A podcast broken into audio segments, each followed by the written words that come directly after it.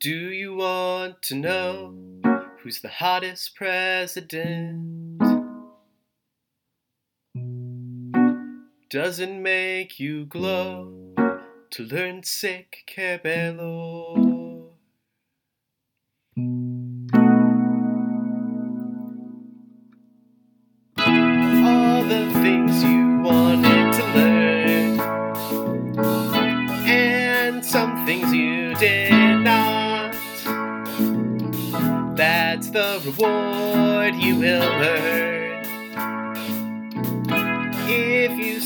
Time with us. We all dress like your dad and wear glasses. We assure you it's not that bad with three dudes wearing plaid. My name is Gus, and I am wearing a blue dress with cranes on it. My name is Mitchell, and I'm wearing sunglasses. My name is Evan, and I'm wearing regular glasses. And we are three dudes wearing plaid. Every week on the show, we learn something brand new. The only catch is we have no idea what we're going to be learning about yet. I am so fucking congested, y'all. Me too. Oh, babe! Listen, I've just been blowing my nose every like half an hour for the past two days. It's great. Yes! I'm I got sorry to hear about that. one of the worst bloody noses of my career on Sunday. Your career as, as your career as a nose haver. Yeah, my my career as a nosologist, it like recurred throughout the day, and like you know when you get a bloody nose and like initially it's pretty bad, and then like you'll get like little bloody noses throughout the rest of the day. Mm. Yeah. This was just like fountain of nose blood, like four separate times in like an eight hour window. Deeply on fun. I went through all of the Kleenex in the house and had to start using paper towels. That's metal as hell. Yes. Also, yes, Fountain of Nose Blood, my band's new album coming soon to Spotify. Beware the sniffer. But you know what? I'm not gonna let my sinus issues stop me. I'm like the fucking post office. I just keep going. Didn't we reference Nothing the post office thing nose. last episode too? Didn't that happen? We did, yeah.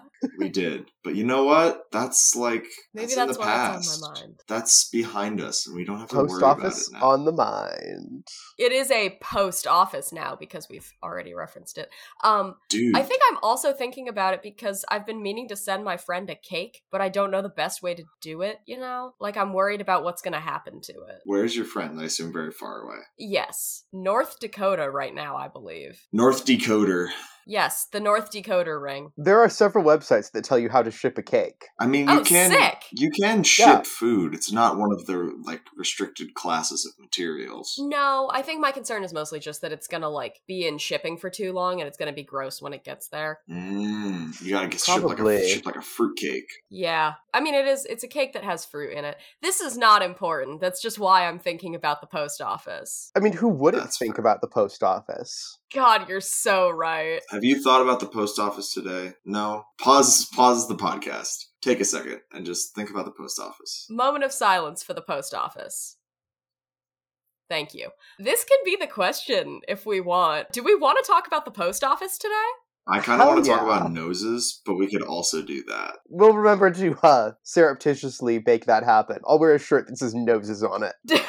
yeah. I'm wearing a shirt that says I want to talk about noses, but there's no natural way to insert it into the conversation. I mean, you could do that, or you could you could make it even more obnoxious by wearing a shirt that just says otolaryngology, which is the study of the ear, nose, and throat. I needed to share Ah. this. Moving no, on. so fair. How do you ship a cake through the mail? Ah, wait, I pulled up to it. I went to a new page. I went to a new page. Fuck, fuck. Well, Mitchell, funny you should ask. Oof. Because I'm not finding a US Postal Service. Oh, Mm. yes, I am. From the. USPS blog 10 things to know about shipping food and fragile items. Yes. Also, the USPS has a blog, which I just find delightful. It's called Postal Posts. You have to make sure you're selecting the right size box for your cake. It has to be slightly larger than the contents so it doesn't bend, break, or tear open. Sure. But it, it can only be slightly larger so that the contents don't shake or get crushed. You should reinforce them Hold and on. The, the box of the cake? reinforce the box from within with packing materials Mm. Because those Mhm. will also cushion the cake. You want to select the right baked goods to send, nothing that crumbles, nothing that doesn't hold up in your hand, and nothing that has perishable ingredients that require refrigeration, like cream cheese or buttercream frosting. I am currently looking at a blog from the UPS, competitor to the real United States Postal Service. I feel a little bad talking about them. Here, Evan, Evan, hold on. I will, as as the, a former UPS store worker, I formally allow you to share this information, and also I allow all of us to shit on the UPS. Okay. Amazing. Thank you for, for giving me permission, Mitchell. They have a wonderful start to their blog. From the pleasures of cheesecake to the delights of a bun, there's always a time and place for a good piece of cake. Anyways, they have a way to circumvent the whole perishable issue by recommending that you freeze your cake prior to sending. Ah, So freeze the cake, wrap it with a paper collar, then wrap it again in plastic wrap, and then like put the little sticks and stuff to make sure you don't like mess Yeah. up the frosting or anything. The USPS also recommends double wrapping with plastic wrap and also a gallon Ziploc bag or foil. So, like, it seems like double wrapping is very important. After your cake is double wrapped, put it into a well fitting cake box and then put it in an insulated cooler lined with bubble wrap. Apply dry ice to the cooler to keep the Oh my contents cold using protective glo- gloves and following all directions. UPS, do y'all think I have dry ice money? Clearly, they do. I mean, there's there's a re- there's a reason for this. They want you to do as much work as possible, so they don't have to deal with the problem when your cake shows up all smushed Fair enough. on time, but smushed. And you go, you broke my cake, and they go, did you put dry ice in it? And you go, no, I did not. And they go, well, sorry, King. Should have read our blog. I do want to just start shipping dry ice as like part of my usual packages now. If y'all are curious about the history of the United States Postal Service, there's a USPS blog post for that too. Hell yeah. It's called From Post Roads to the Post Office Department. And the post roads were officially established in America in 1775 on July 26th, actually, which was just a few days ago as we're recording this. One of the committees planned the position of Postmaster General, named Benjamin Franklin to the job. Some guy, Benjamin Franklin, just some some dude. Yeah, who? Never heard Anyway, of him. Benny Franks became Postmaster General. They were to consider, quote, the best means of establishing posts. And the Articles of Confederation, pause for booze. Boo. Thank you. The Articles of Confederation gave the national government the sole and exclusive right and power of establishing or regulating post offices from one state to another throughout all the United States, and exacting such postage on the papers passing through the same as may be requisite to defray the expenses of the said office, which is a long winded way of saying this is one of the three fucking duties we gave the federal government. Because we're the Mm. Articles of Confederation and we were a shitty way to run a government. Indeed, you were. But anyway, the post office dates all the way back to before we were a country, which is pretty cool. Dude, when are they gonna make an anime where it's not countries as as young hot people? It's it's the founding documents of countries. Like I want Magna Carta to get into a romantic entanglement with the Articles of Confederation. Oh no. I, I dislike this. Quick, d- conversational distraction smoke bomb. You can ship bees through the mail. Wait, you What? can ship bees? You can and you should. This is And orig- you will. originally this came from a blog called Shipping School, which looks very professional. It seems to just be a blog about how to ship stuff. You can ship live bees across the continental United States. And in fact, they do recommend the Postal Service, the United States Postal Service, that is, for shipping bees. You can only ship honeybees, no oh, bumblers, Okay. no carpenter bees. They can't have any diseases, diseases. Um, and now here's the interesting part because I'm actually on like the post office like rules and regulations for shit you can ship, including live. This this is the live animals page, which also includes day old pol- poultry, adult birds, scorpions, but only for medical purposes, and small small harmless cold blooded animals. This is the best part of this. Must not create obnoxious odors. ah. Real quick deviation. Yes. There are medical uses for scorpion venom, and I'm gonna tell you about them. when you so when you when when I at at a medical institution get my box that has written on it "Live Scorpions" and has is Shipped a, through the United States Postal Service. it's for it's, medical use only. it's in multiple containers so that the scorpion doesn't escape. What do I do with the scorpion, Gus? So you don't do anything with the scorpion itself other than get the venom out of it, presumably by, I guess, milking its tail like you would a snake's fangs. That th- this does not go into it. This is treatmentsolutions.com. It's the. American Addiction Center's website because you can use scorpion venom for pain management. Oh shit! Painkillers derived from a chemical in scorpion venom are very effective for certain types of pain. They hope to use scorpion venom to treat lupus and rheumatoid arthritis. And it is possible to abuse scorpion venom and become addicted to it. Dude, Ha. babe, wake up! New OxyContin just dropped. It's scorpion venom. Anyway, that was a brief aside, but so if you're using them for your lupus, you can in fact ship scorpions through the mail. that and you have you must write live scorpions on the box. They do specify this. Much I'm picturing it written in blood. yes, much like when you when you mail bees, you have to write live bees. Now they must be securely packaged. You must provide adequate air for your bees and a temperature range within 40 degrees to 100 degrees. A hundred debes. Here's the interesting part. you can ship any type of live honeybees by surface transportation, so in trucks or, or, or other vehicles, including queen honeybees, but only queen honeybees can be shipped by air transportation. Huh. They may be accompanied by up to eight attendant honeybees. Interesting. And of course, you must alert personnel to ensure the queen honeybees timely and safe dispatch to and arrival at the destination. Of course. She's the queen. She is the queen. Why is that?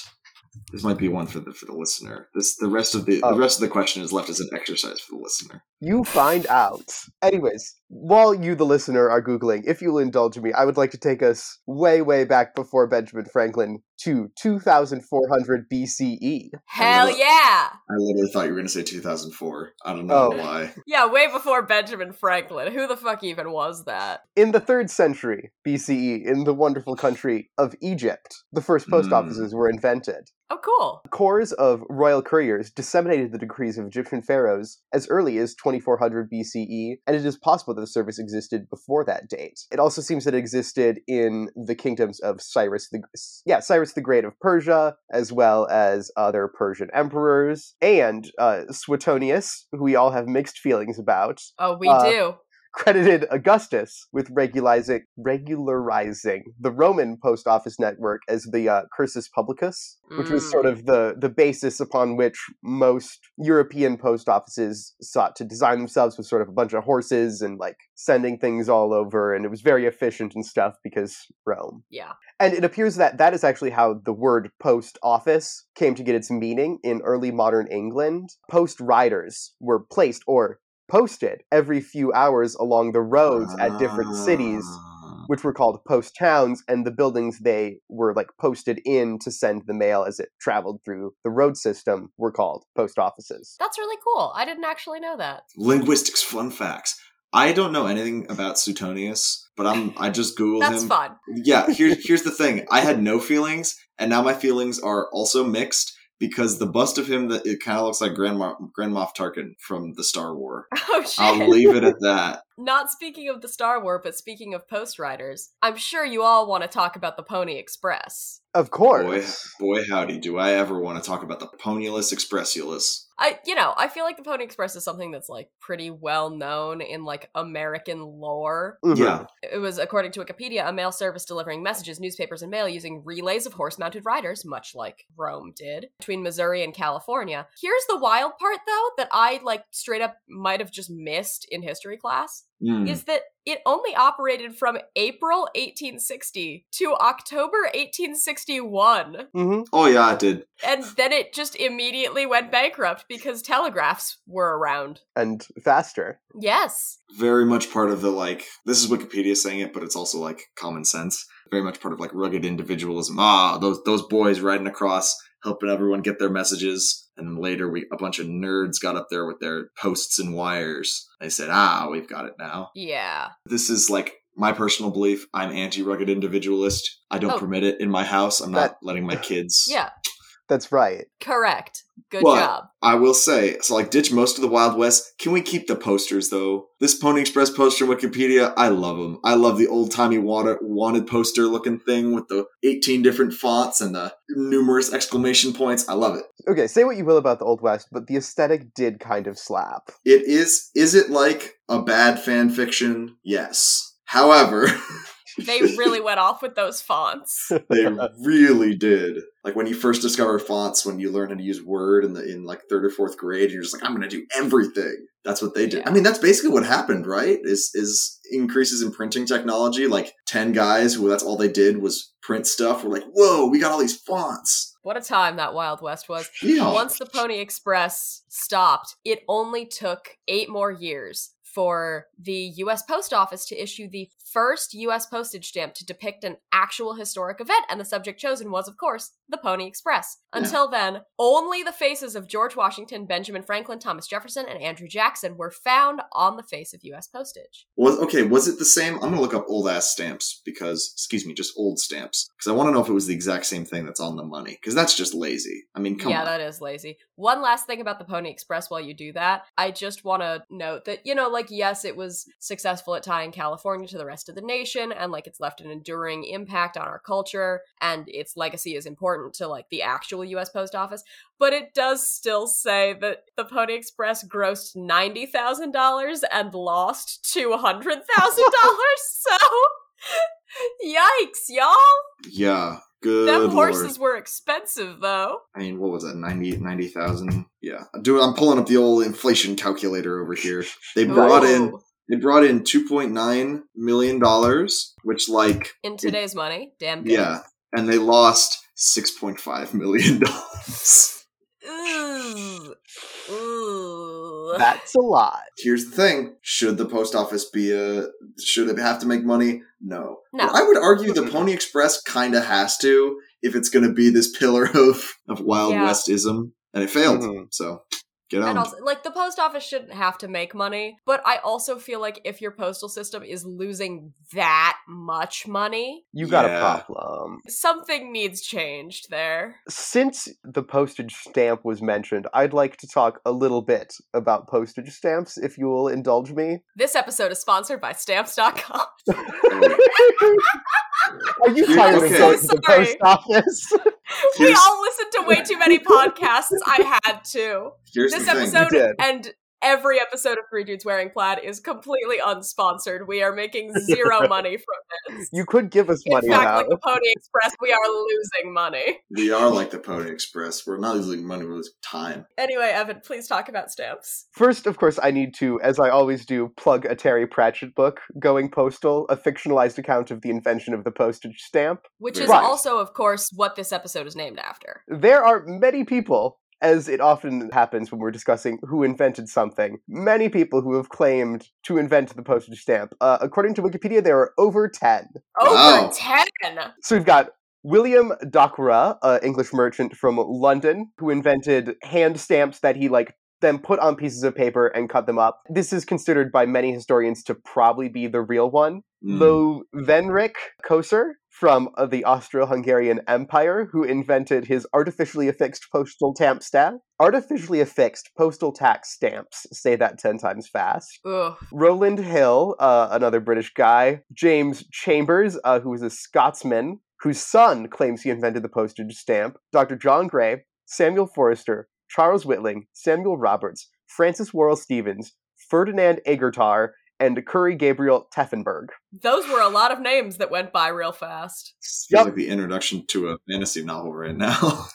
and the nine pretenders arose to vanquish his legacy. History.com has a list of the most, the 11 most controversial stamps in US history. Ooh. Oh. written by Greg Doherty. Here's the thing, right? Some of these are, in fact, understandably controversial. Sure. We've got the uh, Susan B. Anthony Suffrage for Women stamp, released in 1936. Some imaginative critics thought they saw a cigarette sticking out from the lip of Susan B. Anthony. Badass. Huh. and so they were pissed about that. We've got the uh, Union Civil War General's stamp, which included William Tecumseh Sherman, and people were like, "Ugh, but the March to the Sea, though." There was also the Confederate Civil War General's stamp, which was, of course, controversial because it was on United States postage. Mm, Yeah. Yes. Separately, the portrait of Robert E. Lee showed just two stars on his collar, even though he was a three star general, making it appear that he'd been demoted. So people were pissed off from both sides of the issue. That, that's a, it, honestly, if that was intentional, good prank. Yes. But the one I most want to talk about was the Whistler's Mother stamp, released 1934. Also, most of these were released in the 1930s, which suggests to me that when it was the Great Depression times, the best thing people had to do with their time was complain about stamps. Yeah. But the Whistler's Mother stamp says U.S. postage, in memory and in honor of the mothers of America, 3 cents. Many artists objected to the way James McNeill Whistler's famous 1873 painting was cropped to fit the horizontal stamp format. Others complained about the vase of flowers that had been added to its lower left corner. In a telegram to the Postmaster General, a group called the American Artist Professional League charged that the stamp represented a, quote, mutilation of the artist's original picture, thereby robbing it of much of its charm.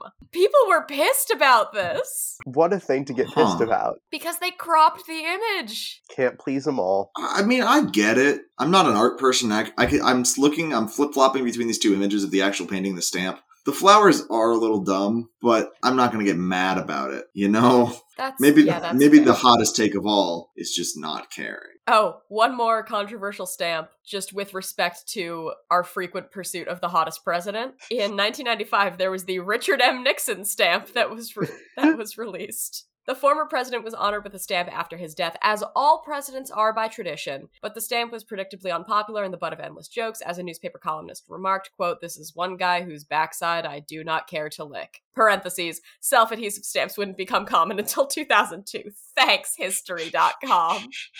Thanks, thanks, history. oh, that's the kind of editorializing I'm here for. Oh, you know what? I don't love Richard Dixon's face. This is a nice stamp. I re- I'm looking at this the same way like a mother would look like like at her middle school son and be like, "What a what a handsome young man." Except we all know he's not actually handsome. Oh wait, that episode hasn't come out yet. I forgot. It will not come out for another seven episodes, so that's a sneak preview of episode 50, folks. Oh, jeez. Is it? A sp- I don't even remember where he ended up.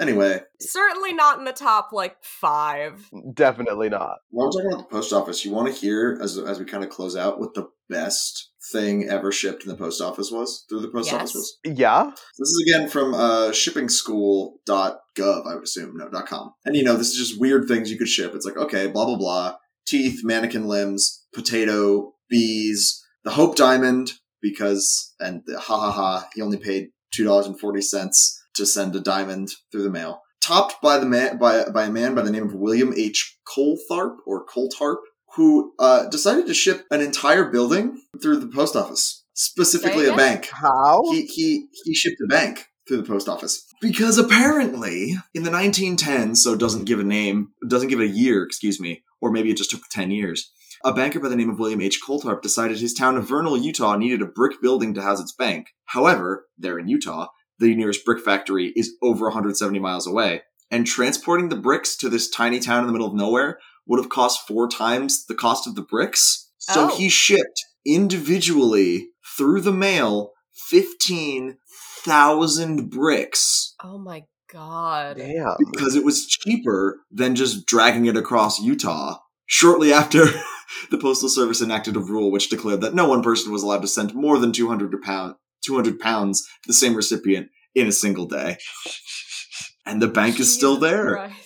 Because a hundred years ago, a guy decided, hmm, I will make the mail bring it to me. That's amazing. And also imagine being like one of the post office workers that all the bricks were going through and like handling the first package that wasn't a brick. Like you must have been elated. Yeah. Going way back to the very beginning of this episode, Oh, we got us home. we got to the post office as a topic through their motto: "Neither snow nor rain nor heat nor gloom of night stays these couriers from the swift completion of their appointed rounds." You know what? Mm. That's not actually their official motto.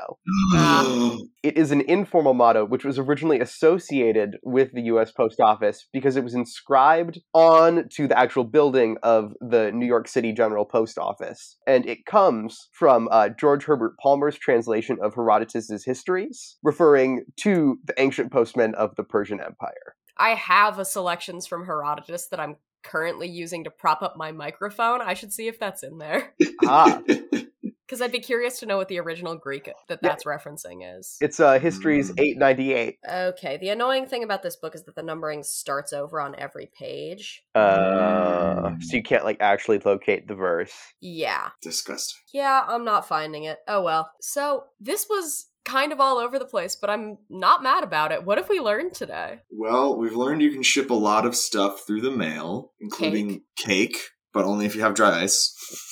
Well, Uh, that's according to UPS. USPS just wants you to triple wrap it. you can ship bees through the mail. You gotta write live live bees. You can ship scorpions. You gotta write live scorpions. And you can ship bricks, just not more than 200 pounds to build your bank in the middle of nowhere, Utah. There have been a lot of different ways of getting mail from one place to another throughout history. The first, like, postal system was most likely invented in Egypt. The system was refined by the Roman Empire and made very efficient with horses, from which the postal service actually derives its name because the riders were posted at various intervals to carry the mail. And the US tried that with the Pony Express, and it was absolutely legendary, but also lost so much money in the space of 18 months. One of the most important ways that we send things through the post office is, of course, with stamps. Stamps were invented by about 11 different guys. Uh, One of them probably did it. They all have long names and they were all men. But there have been many stamps, many of which are controversial, some for reasons that make sense, such as uh, including Robert E. Lee, even though that one managed to offend both the Confederates and the Unionists, as well as the stamp of a fancy painting which they cropped wrong, which pissed off some art people. The first stamps that we had ha- were just they just all they had was presidents on them, and it's it is. I looked it up.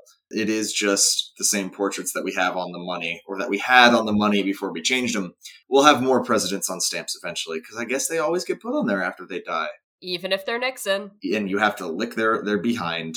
Well, this has been fun. I've thoroughly enjoyed it. And you know what? If you thoroughly enjoyed the show, please share it with a friend. And if you hate the show, please lick its behind. And either way, follow us on Instagram at 3DWPcast. I'm Gus. I'm Mitchell. And I'm Evan. And this has been Three Dudes Wearing Plaid. Have a great day. Next time on Three Dudes Wearing Plaid. My coworker referenced ASDF movie today, and I was like forcibly flashed back. Haha. That that those are like my childhood encapsulated.